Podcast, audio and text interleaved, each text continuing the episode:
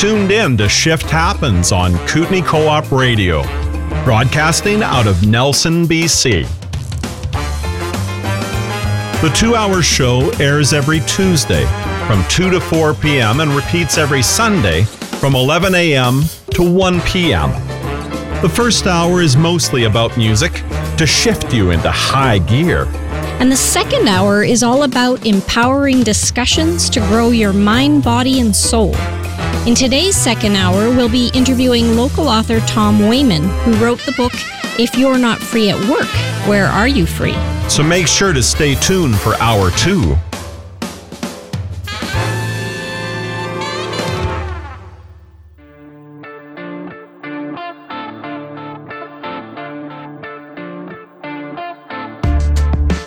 We always like to start our show out with a bit of humor, and today will be no different. I spent a fair amount of time editing out F bombs for this one. Here's Katt Williams delivering some of his typical edgy but hilarious wit, followed by Elliot Murphy and Chrissie Hynde. Enjoy. And remember, shift happens when you get out of your comfort zone. Shift happens with Jeff and Anna.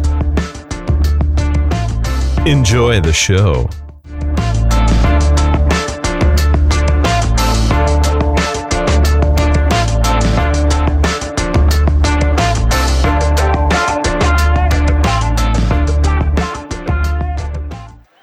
Don't be ashamed to fucking say it. We're better than they are. We work harder. We try harder. Nothing beats us. We have kicked this recession so motherfucking hard. First of all, niggas, let me say, we didn't even know it was a recession until they gave it a word. This is shit niggas was doing the whole time, white people. Welcome aboard.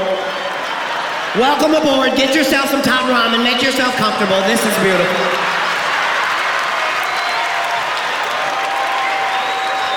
America ain't about what the fuck happens to you. America is about what the fuck you do when shit happens to you. So now, I have to come back and tell my people they finna fuck us. When you go home into your 2012, understand they already have concentration camps in the United States of motherfucking America that they've been building for four years now. And the question is, who in the fuck is you finna put in there?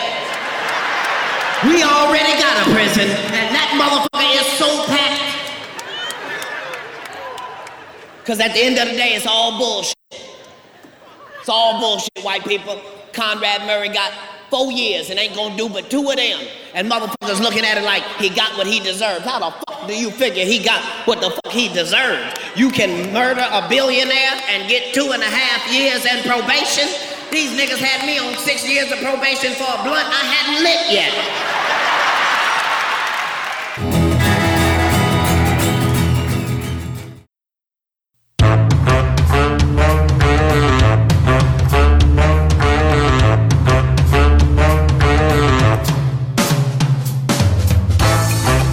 Tuned in to Shift Happens on Kootenay Co op Radio, broadcasting out of Nelson, BC. The two hour show airs every Tuesday from 2 to 4 p.m. and repeats every Sunday from 11 a.m. to 1 p.m. The first hour is mostly about music to shift you into high gear. And the second hour is all about empowering discussions to grow your mind, body, and soul. In today's second hour, we'll be interviewing local author Tom Wayman, who wrote the book If You're Not Free at Work, Where Are You Free?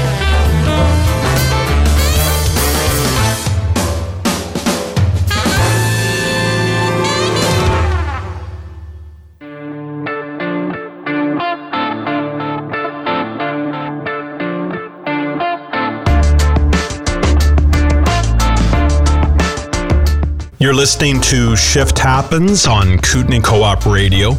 My name is Jeff. And I'm Anna. We are interviewing Tom Wayman of Winlaw, right? Right. Tom?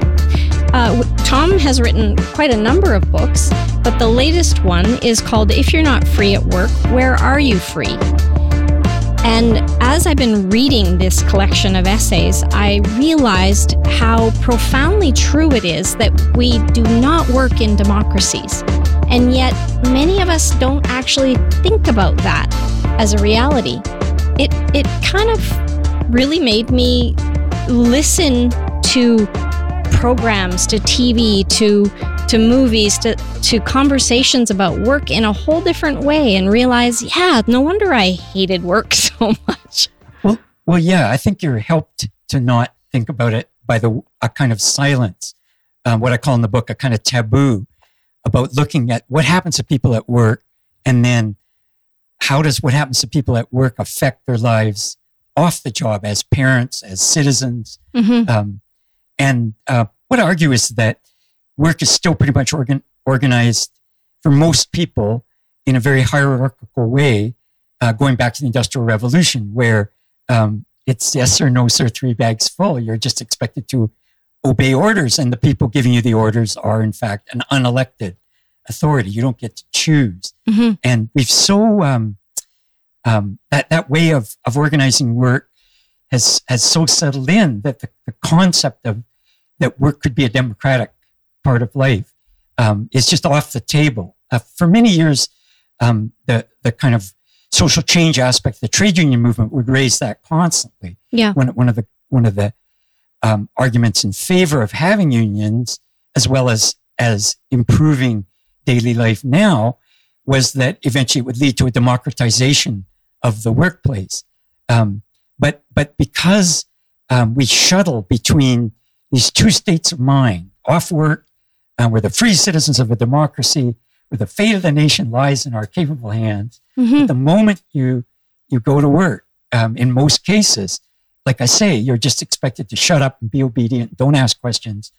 In fact, the qualities that are expected of a citizen, which is to be a critical thinker and and and you know discuss things and so on, are the exact opposite of the qualities we want in an employee. An employee, we want someone who's a team player, doesn't question management, mm-hmm. just puts their shoulder to the wheel.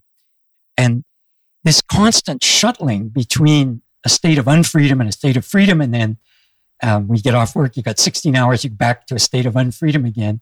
I believe this does affect, as I say, how we function um, as a community. Mm-hmm. And and if I can move the camera back a little bit, um, you, you see it in in a community where because the community as a whole has no control over the workplace, when a when a major employer leaves the area, the community has nothing to say about it. And we saw this in Nelson most dramatically in 1984, when in the same year, Cunha Forest Products shut down, mm-hmm. the, diesel, the CPR diesel repair shop, which employed a lot of people, shut down, and David Thompson University Center shut down. And the town was devastated, and, and property values totally collapsed. Um, you walked up and down Baker Street, almost every place was empty or for rent. Um, and uh, and now again with the with the shutting of Insight, you know the, the town has nothing to say about that. Those jobs are lost. Um, whatever subsidies have been given to help those enterprises exist doesn't matter um, because we conceive of work as being the opposite of democracy.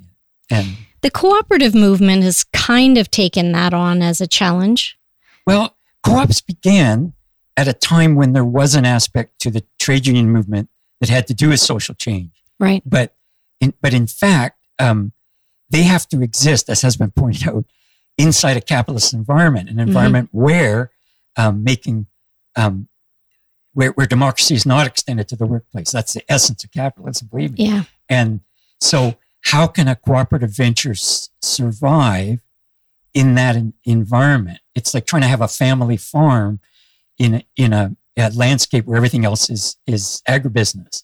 Um, so, what's happened to the cooperative movement is that um, it, if you like, it it has adopted all the all the all the trappings of an undemocratic workplace, despite some quack quack about this and that. Right. Um, the, the example I, I would give would be that if this was a democracy, where you'd think that um, would a workplace that would at least at least these workplaces would be run democratically would be government, right? Yes. Because if, if government's so in favor of democracy, then surely the public sector, th- those workplaces would be democratic. In And- my experience in government, actually, it's worse. yes, I was going to say, yeah, it, it they they were like super capitalists. Yeah, in, in their dictatorships. thinking and, and bureaucratic to the nth degree. They're in favor of democracy when they're not the party in power, Yes, yeah, Right. Yeah. yeah. right? but yes, exactly.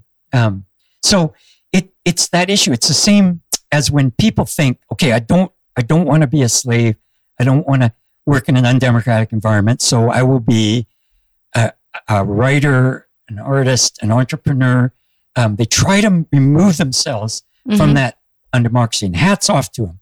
But their children, their relatives, their neighbors are all still going through that daily schizophrenic shuttle Yeah. between um, a mindset that's democratic and a mindset that's undemocratic, and then back and forth.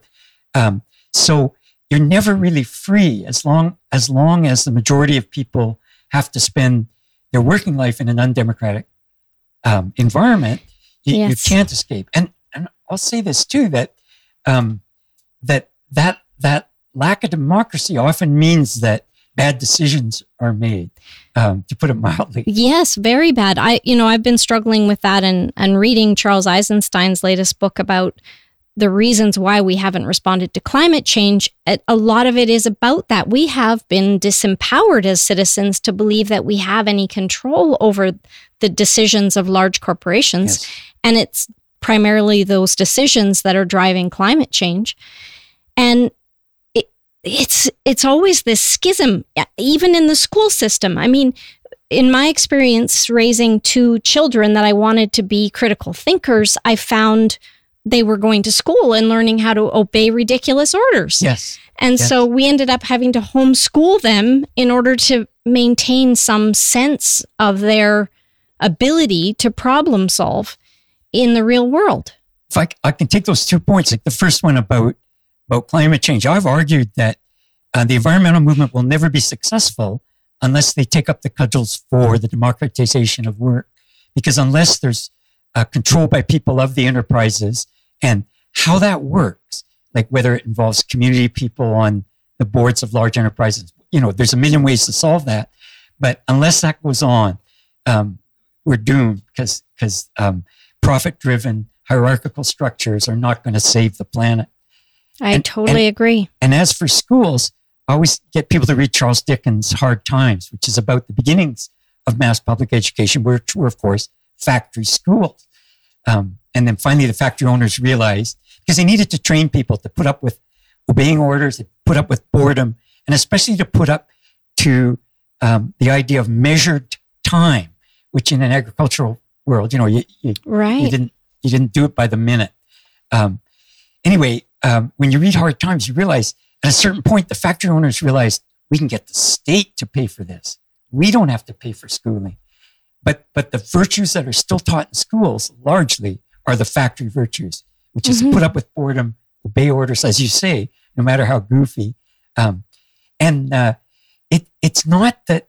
I mean, it, these things are complicated. I'm making them seem simple. Um, I once spoke in Rochester, New York, to a group called the Rochester Education Alliance, um, uh, and what they what they were up against was that um, students from underprivileged backgrounds, meaning black kids, um, they they would they didn't understand because there were they weren't they weren't in school that much um, that on a job you were expected to put up with all those things. So the moment they were hired, they would and if something came up they didn't like, they would just leave. Mhm. So the Rochester School Board began to give a certificate of employability, which meant that you had attended class so many percentages and so on, that you were a good, obedient person. So um, this group, which was mostly trade union people, said that thing that I said at the beginning that um, they realized that the virtues of a citizen are Mhm. totally antithetical to the virtues of an employee. And um, they felt that you did kids no favors if you just treated tr- if you just trained them to be critical thinkers so they wouldn't put up with stuff at work because how are they going to survive themselves? Mhm. how are they going to survive? But at the same time um, you didn't do kids any favors if you just trained them to train them to be obedient and not to not not to be able to think critically. So how do we navigate between those two um, until such time as there is a movement for the democratization of work? Um, it, it's these are not these are not easy questions. No, because really, I have struggled with that very thing my whole life. Uh, either I, I am, I guess, by nature, a critical thinker, and I struggle with how to solve the problems of society, but I find myself constantly challenged in a work environment. So I have to navigate my way through work as uh, someone who knows I'm not going to deal well with certain kinds of businesses, certain kinds of corporations. I'm just going to end up rebelling.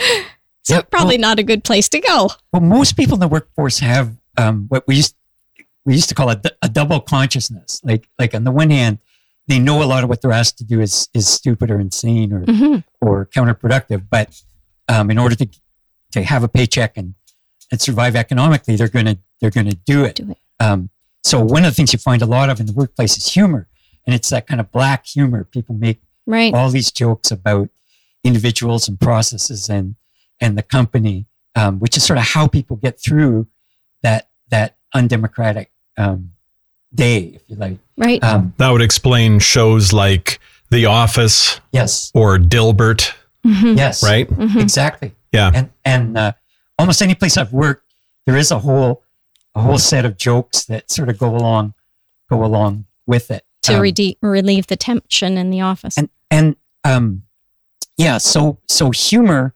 becomes an important part of this like like although what we're talking about is deadly serious um, we don't want to lose our sense of humor about it it is absurd Mhm. that the politicians will quack endlessly about democracy when every day we're spending eight hours in a totally undemocratic environment and know it so people have this just total double consciousness um, and uh, I- you know, one of the dark sides, which which I touched on, which um, I'll I'll bring up again, is that um, because of that hierarchical structure, um, it it doesn't have a good result for the community. And I, I know I've said that before, but let me try and Mhm. come back to that, which which it which is just that um, if if if people who feel powerless are making are making decisions, because there's always someone further up the baboon tree, as it were, Mhm. who you have to kowtow to. Um, it, it, it's no wonder that um, a lot of these enterprises, whether public or private, are so dysfunctional.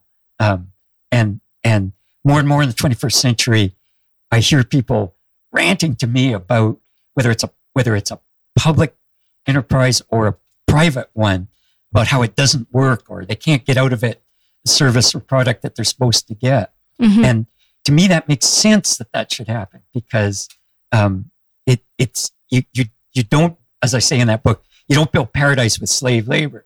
It's just not going to happen. Um, you you you need thinking, critically thinking people. Um, the the good news, which is also bad news, is that I believe that climate change has put pressure now on. I think that um, bec- because these enterprises, public or private, these structures are so incapable of making the changes that we need, that, that hopefully it will reinvigorate um, a, a movement for the democratization of work, um, just, just out of dire necessity. Well, Um, there's a bright side to climate change. We should take a break. Yeah, I think it would be a good idea. We've been doing this for about 15 minutes or so. So we'll play a tune and then we'll be back. So hold on. We are interviewing Tom. Wayman. I was going to say Waitman, but totally different. Uh, one's a musician and one's a poet. I guess poets are musicians too, lyrically. I'm going to shut up now and Okay. just push play. All right. We'll be back. All right. So you're in the middle of a fascinating interview with our guest, Tom Wayman. Tom Wayman. I'm always brutal with people's names. I got to write it down on a piece of paper He needs or just cards. use my psychic ability and then it's not a or yeah, Yeah, there there's you no go. problem anyway so what we just heard before we came back on was a few excerpts from a project that we did called the red pill but we also had a song that tom recommended and what was that That's Stan Ridgway, and the song is called I Want to Be a Boss. excellent Very cool. As you were mentioning in your collection of essays, there aren't all that many songs written about work, actually. Yeah, well, there were work songs, which were, you know, or- originally. Chain Gang. Yeah, well, or just um, sea shanties, Right. things that were done to kind of, um, or or uh, field hollers. Um, going to jump down, turn around, pick a bale of cotton. You're going to jump down, turn Right. around, pick a bale a day. Um, that that kind of um, way that made the work go faster. But Mhm. um, you know, of course, that people don't do now. Um, so so, um, but yeah, I mean, in the book, I talk about um, one of the ways people handle the fact that um, for the center part of the day, the part of the day in which they contribute to the community, not as a consumer, but as a producer, that's all taboo. We're not supposed to look at that. So there's very little about, about work in our, in our cultural environment. So you can, you can go to a, a literary festival, go to a bookstore, go to a publisher's fair. And although work is what most people do all day, although work is how the community is fed, clothed, housed, educated, and the children are raised, um, there's no mention of work in any of those situations. The, the few examples that break the taboo really just underscore it. Mhm. And in the book of essays and some of the essays, I relate that to how, uh, for many, many years in literature, women's experiences were taboo. You didn't, you didn't talk about how um, the situation of women affected not just women, but men and the society at large. And we have that same taboo. Now you can talk about that. And in fact, a lot of, of cultural energy goes into um, women talking about their own lives. But, but work is still um, taboo, um, whether it's done by men or, or women. Um, and and um, the, the two things are not unrelated. You, you may remember the Me Too movement, um, which largely focused, um, weirdly enough, on actresses, people that, that were not themselves when they, when they worked. But the real story of sexual harassment is the women in trades movement.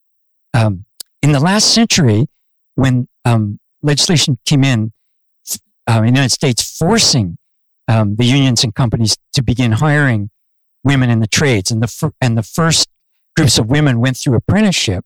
The goal was that by the year 2000, 15%, for example, of the trades would be women, and it's never gone above two percent. And there's there's women um, writers. That's how I, I know them who have who have who have have argued about how um, women love the tools, they love the job.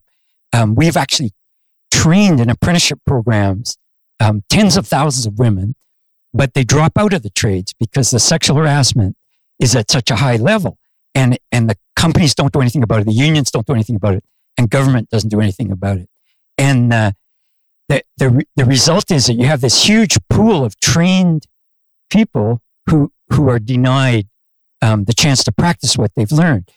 The the way they distinguish it between the states and Canada is they say in this in Canada it's harassment, verbal harassment. So in the states it's murder. Um, one of the um, people I know um, who began as a poet but was in the first class in Boston of of women that were trained as electricians, Susan Eisenberg, has a whole art show about about women who are killed on the job um, as a form of harassment. Uh, we don't want your kind working here, and and it's quite it's quite powerful stuff. Um, need, needless to say, um, and and obviously um, the whole thing is interconnected. If if if women are given a chance, you know, if if you if you end that, if you really look at what goes on in the workplace, end that harassment. You don't you don't have to strip the third world of people who are tradespeople and bring them over here to do the jobs. Yeah. Because, quote, there aren't enough people in the trades. I know Um, personally, I've heard stories of women police officers, similar situation, Yes. like horrible harassment. Even myself, uh, when I was in the corporate world, I did project management of large scale projects. And one of the aspects of my job was both design and also going to the job site and supervising that process the actual construction process. And I used to joke about how bad it was that I would have to put on a fake persona in order to go on the job site and be able to do my job because I got so much disrespect as a young woman that they I was incapable of giving them direction that they would actually follow simply because I was a woman, even though they really didn't have any choice but to follow it. They would do all kinds of stupid things in the process. Yeah. And, and, you know, people say, well, we can't, we can't change this. But, um, if you, if you look at how safety stuff was brought into the workplace, um, it was all resisted, but it, but it was all accepted in the end. So everything from um, people having to wear hard hats and mm-hmm. reflective vests and, and boots, or I know people that work in the oil patch, and you know in the beginning that was all rough and ready, and it had one of the highest rates of accidents anywhere.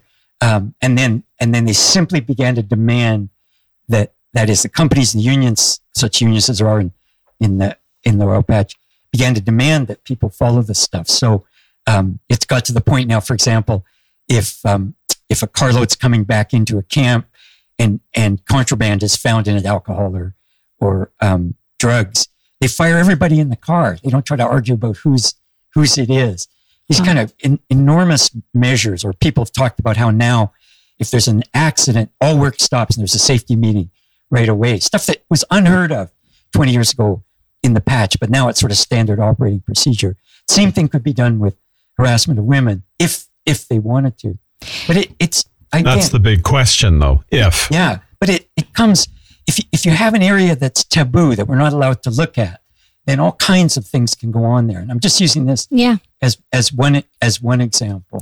You mentioned the fact that the Me Too movement has primarily focused on actresses, and that is actually something I recently wrote about. It's it it's frustrated me that we somehow give more credibility to the people who are famous getting abused than we do to uh, what we would call the common woman. Well, well, I think it's uh, to me it's a side effect of if if you don't want to look at the workplace, right, where productive labor takes place, right, mm-hmm. where where society is fed, clothed, housed, and where in fact all the power relations are reproduced every day on the job. If you don't want to look at that, then the significant people in your society are not going to be the people that feed you or house you or educate you or, or make a, a business run.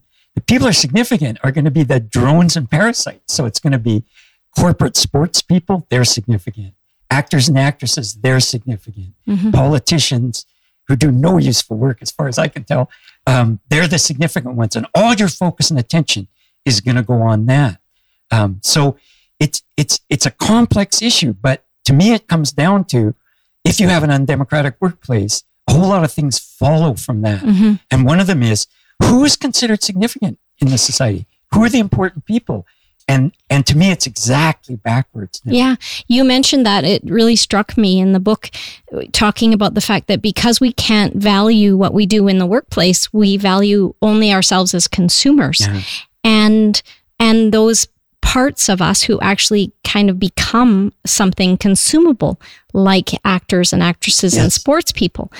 And it was a really interesting way to look at that because I, I have asked myself the same question why on earth is it that we so disproportionately value these people who don't really contribute anything? Yes. Yeah. Well, it, it, it, it, it is a structure um, that I believe is unstable. Like, like this mm-hmm. will go on who knows how long, but but eventually, um, because it's so crazy and and it's idolatry. Yes, yeah. that's really what it is. Yeah, the corporations have put these individuals at the top of the pile. They've put all kinds of money behind them to make them stand out in comparison to everyone else.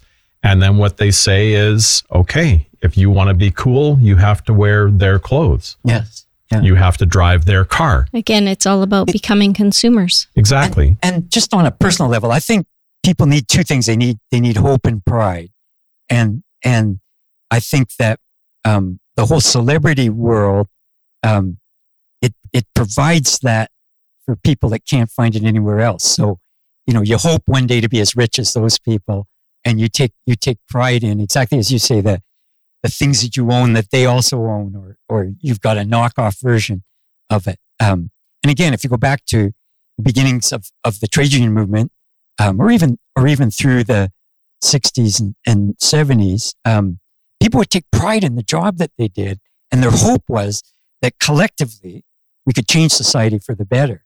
But but that's off the table at the moment. Uh, yeah, you mentioned two other things that I I ha- myself have noted in my lifetime. And one is that the fact that the trade union movement stopped working towards social change and just started collective bargaining for wages. I mean, really, to me, the, the huge value, and I'm not surprised that people have pretty much given up on the trade union movement because they stopped being relevant. Well, well, it's it's complicated because um, it it's. I mean, you had two things going on at once. Ever since the trade union movement began, there was always these two streams. There was the one that said the whole rationale for unions is you have as much right to be a free citizen on the job as you have a right to be a free citizen off the job. And so that was social change unionism. So you might fight for more of the good things of life today, but you always had your eye on the prize, which, which was, um, where enterprises would be under the control of the people whose work made them happen.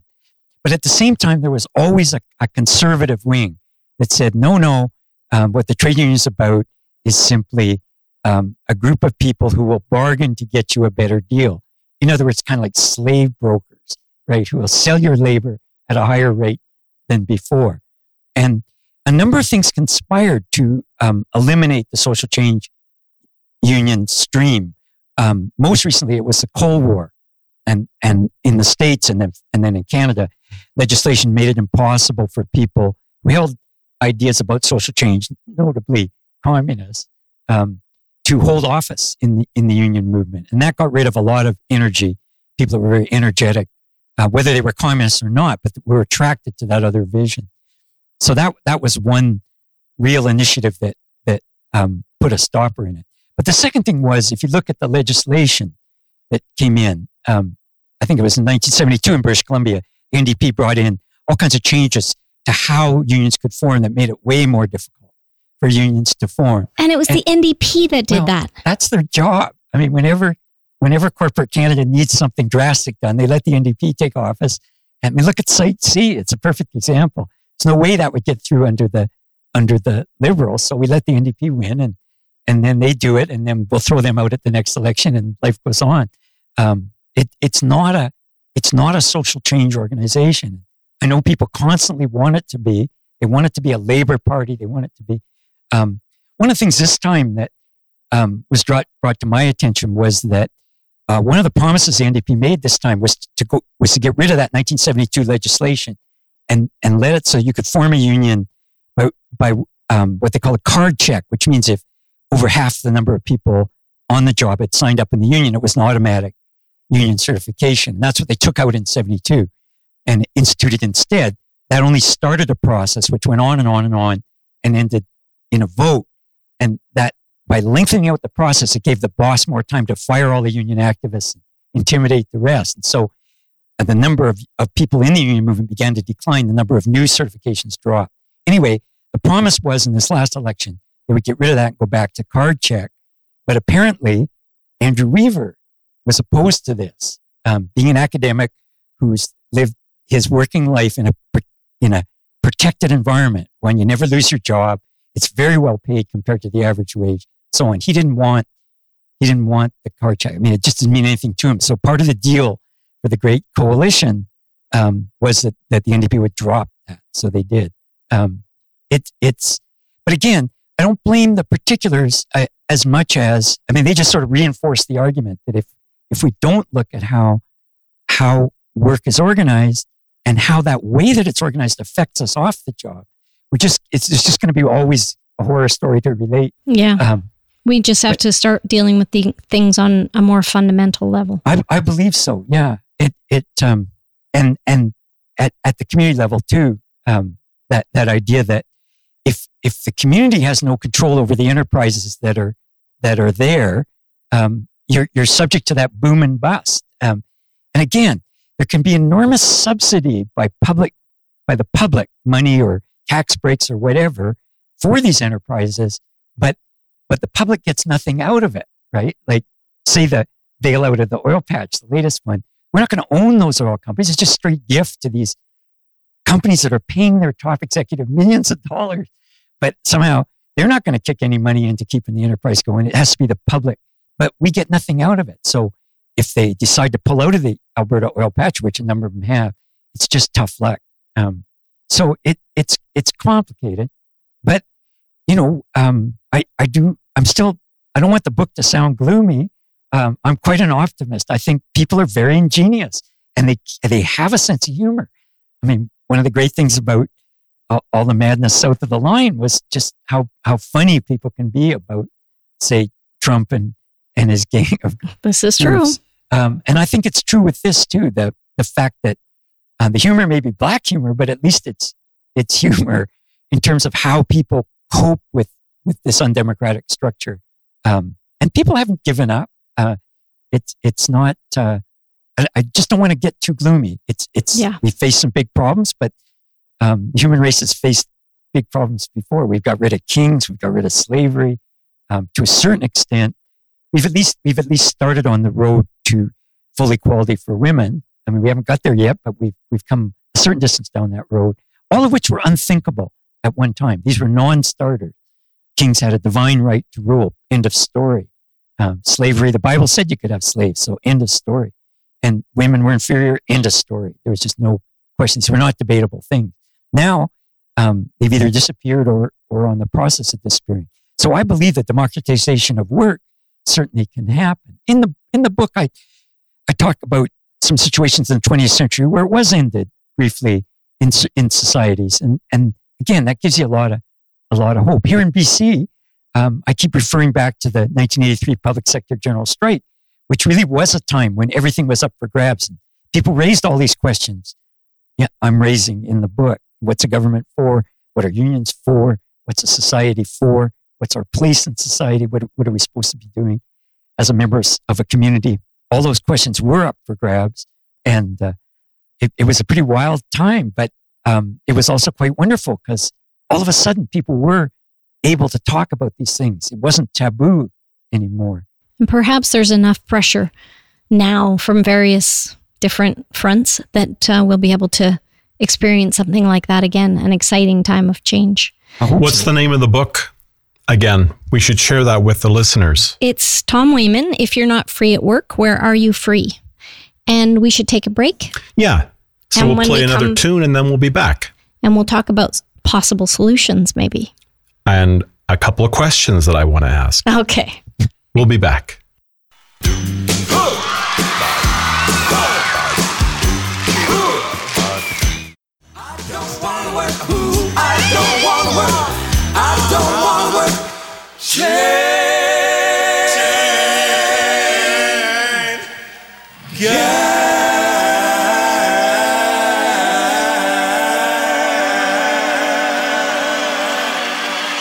So we're back. You're listening to Shift Happens on Kootenay Co-op Radio. My name is Jeff, I'm Anna. and we are interviewing Tom. So, Tom, I wanted to ask you about what's come out, I don't know, in the last couple weeks about the liberal federal government talking about bringing in. Guaranteed basic income. What's your opinion? Well, I think it's a diversion from the problem, which is the democratization of work. Work's still going to go on. Um, and uh, I, I think that um, the, the world of globalization has got itself in a pickle, which is that if you move production offshore, which they've done, have everything made by slaves in China, and inter- interestingly, there's a, a wonderful book called Iron Moon, which is, which is work poems by Chinese what they call migrant workers, people that have come from the countryside to work in those horrible factories, and and there's a high suicide rate and so on. Uh, but anyway, as, as long as you're doing that, then you've got a problem, which is who's going to consume these goods which are being made in China. So Exactly. the first way they deal with it is debt, right? So which we've pretty much maxed out now. whi- which we've come pretty close to maxing out. So they, for example, like universities used to be a place where you got an education in a subject, but now what they are mainly is debt training. It, it teaches young people how to have and carry a huge debt their whole life. That's why they, you know, they have these tables set up at the colleges now where banks, credit card Yes. companies are offering their plastic to people who are just arriving. and and it's who, so and who disgusting. already have a big student loan. Yes. So anyway, so if if if we max out debt, then the next thing you have to do is is put money back into the system.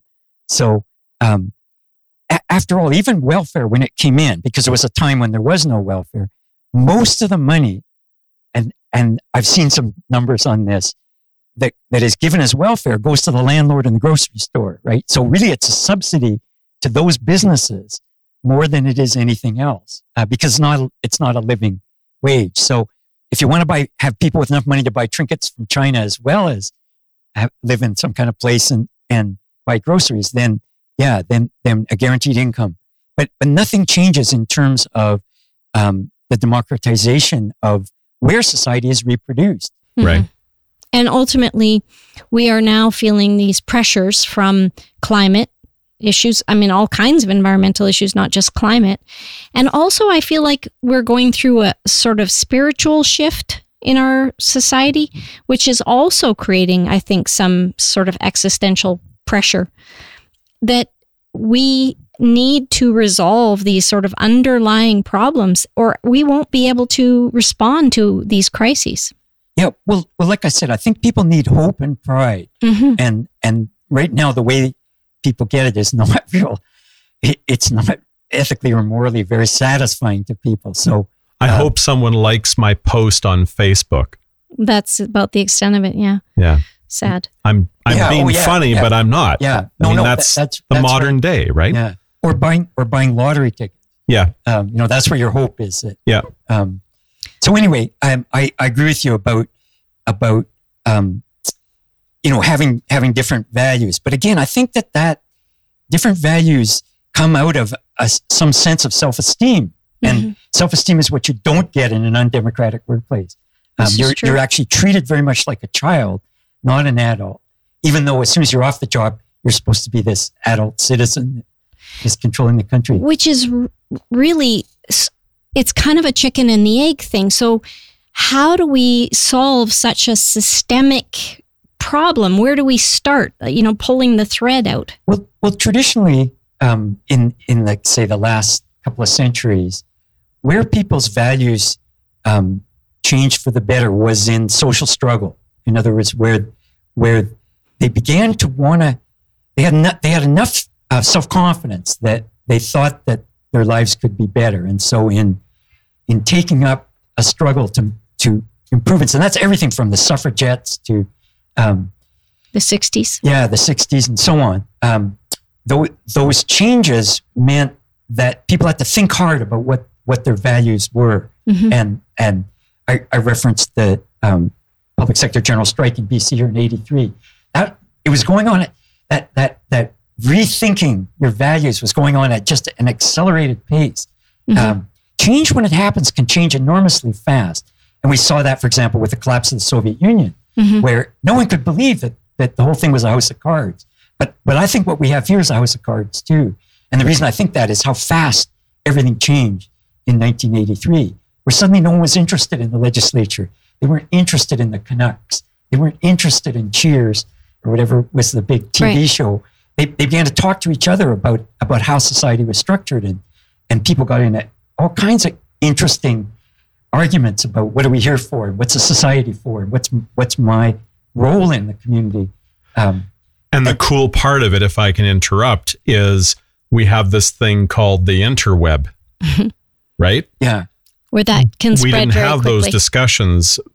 It, it was very difficult to have those discussions back then. Whereas now we travel at the speed of thought yes, in terms of our communication. Right? yeah, no, no, and ideas can spread even faster. So Mhm. I, I'm not pessimistic. I do think that um, it is a house of cards, and and it can come down, it can come down pretty fast. And and uh, I think there's a moment when people are willing to um, listen to those kinds of issues you raise about, um, you know, ethical or or moral Mhm. or, or the the whole value structures.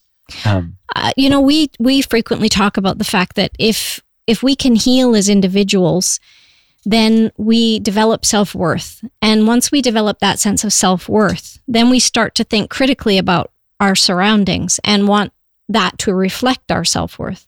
And then we start to want to improve our conditions and our relationships with other people. And that involves also work as well as family life. And so maybe maybe I've answered my own question. There has been this massive growth in self improvement, self actualization, healing, uh, inner child work, all of this stuff that is really being done in large part because of the internet and people having access to resources and support. And maybe that is driving the Well, process. well, certainly some of that, like um, a lot of the movers and shakers, even even now in terms of structures and uh, new ideas, came out of a period in the '60s where that was going on, where right. um, pe- people began to rethink. So, like like most of the independent Canadian publishers began in the '60s. I can, I can go on and on. There's a Right. long list of of social change, social changes or cultural changes that that came out of that hmm that that movement. It's just that um, it can't it can't substitute for the democratization of work Yeah. because you can be the most squared away person in the world, but if but if every eight hours you're treated like a child, hmm and and it's only when you're out in the parking lot or at the bus stop after work that you're allowed to be an adult, and then tomorrow you have to go and do it again. Um, it would take an exceptional person to, To be able to- maintain. Yeah. Um, But I do think that the the pressure uh, on the workplace to to democratize is going to come out of people simply being unwilling to accept Yes. those kinds of conditions. And That's- that happens when people feel that they have enough of enough of an ability to think critically Yes. and analyze their situation to say I don't agree with what's being done. I want this to change. I'm not willing to participate in this system as long as it's destructive. Yes, and that and that you're worth um, functioning in, the, in a dem- democratic environment. That- Yes. that, it's not um, it's not just um, that the way things are now is the only possible way to organize a, a society or an economy. hmm But but um, and that comes out of a sense of self confidence, hmm and and however people get that sense of self confidence is good. And I think- sometimes it also comes out of a I have nothing left to lose. Well, that I I I I haven't found that to be true. No. that that social change doesn't come out of the most oppressed societies. For example, what happens in the most oppressed societies? It seems people scrabble to survive. Right. They don't have the energy for change.